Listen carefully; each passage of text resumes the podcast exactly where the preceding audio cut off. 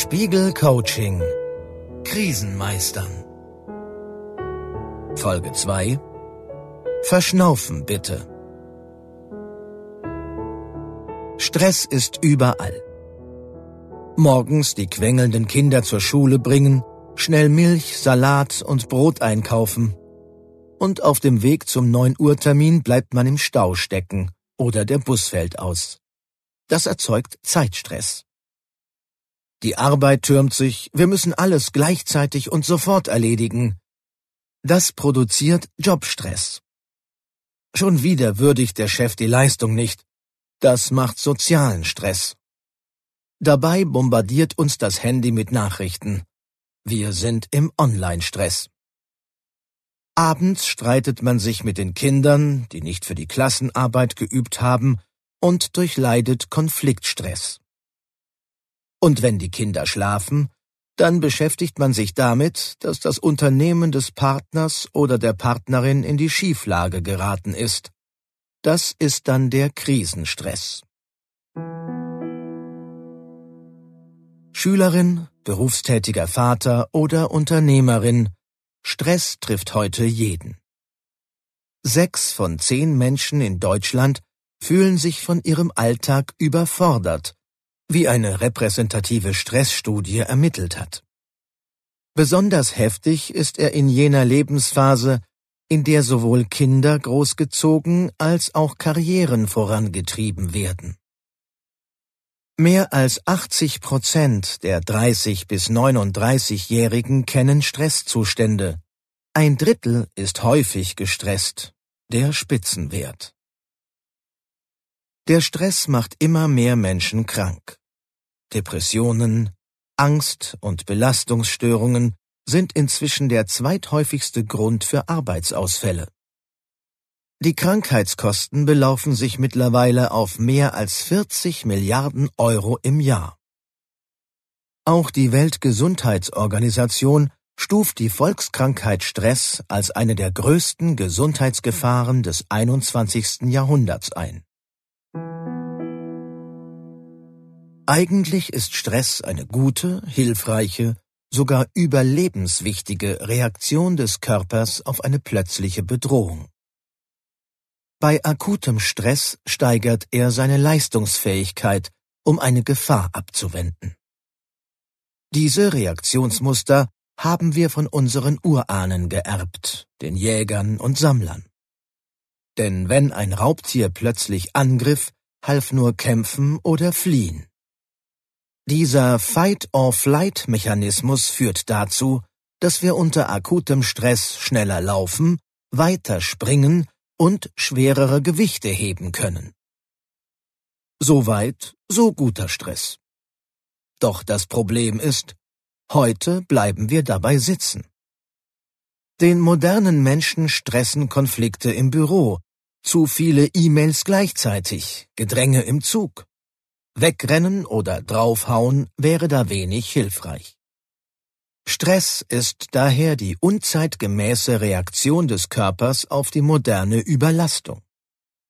Unser Körper wird mit Kampfhormonen geflutet, doch wir reagieren uns nicht ab.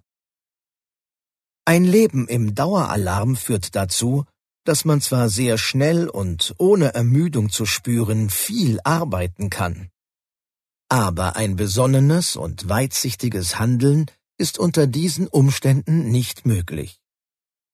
In Krisenphasen ist es deshalb so wichtig, sich Pausen und Erholungsphasen zu gönnen, um auszusteigen aus der Mühle und wieder mehr Bodenhaftung zu finden.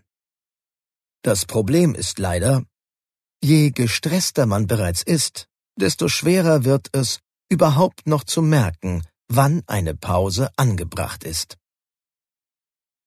Deshalb finden Sie nun hier zwei kleine Aufgaben, mit denen Sie das Pausieren üben.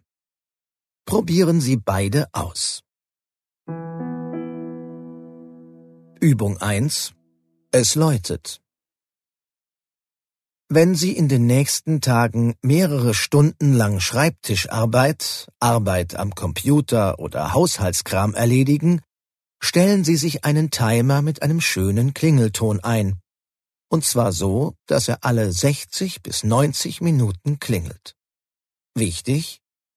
In dem Moment, in dem Sie das Klingeln hören, stehen Sie sofort auf, lassen alles stehen und liegen und machen eine kurze Pause von sieben bis zehn Minuten, im Bedarfsfall auch ein wenig länger. Sie können aus dem Fenster schauen, Tee kochen etc. Das Wichtigste ist, sofort aufzustehen und quasi zu üben, die Dinge in einem unfertigen Zustand kurz ruhen und auch liegen zu lassen. Auf Dauer kann man so lernen, den Ich mach das eben noch fertig Reflex zu durchbrechen. Dadurch wird man in einen deutlich ruhigeren Arbeitsfluss kommen. Wenn es für Sie auch am Arbeitsplatz möglich ist, diese Art von abrupten Unterbrechungen zu trainieren, weiten Sie die Übung auf den Job aus. Übung 2 Musik hören Um zur Ruhe zu kommen, muss man nicht zwingend eine stille Meditation machen. Nehmen Sie sich an den nächsten drei Tagen jeweils eine Viertelstunde Zeit, um in Ruhe drei Songs zu hören. Tun Sie nichts, als sich auf die Musik einzulassen. Was spielt das Klavier? Wie lautet der Text? Achten Sie auf den Rhythmus, hören Sie konzentriert zu. Musik hilft Ihnen zu entspannen und in eine Parallelwelt einzutauchen. Sie werden merken, es ist ganz einfach und macht viel Freude. Und es entspannt.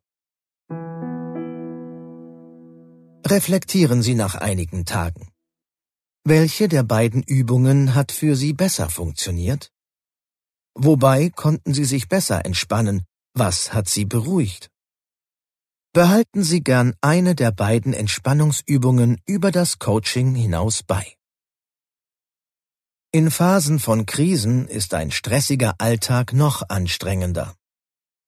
Also ist es wichtig, die Belastungen zu erkennen, aber zugleich zu wissen, was entlastend wirkt. Dabei hilft zum Beispiel die Tageslaufanalyse. Wie die funktioniert, erläutert die nächste Folge dieses Coachings. Spiegel Coaching Krisenmeistern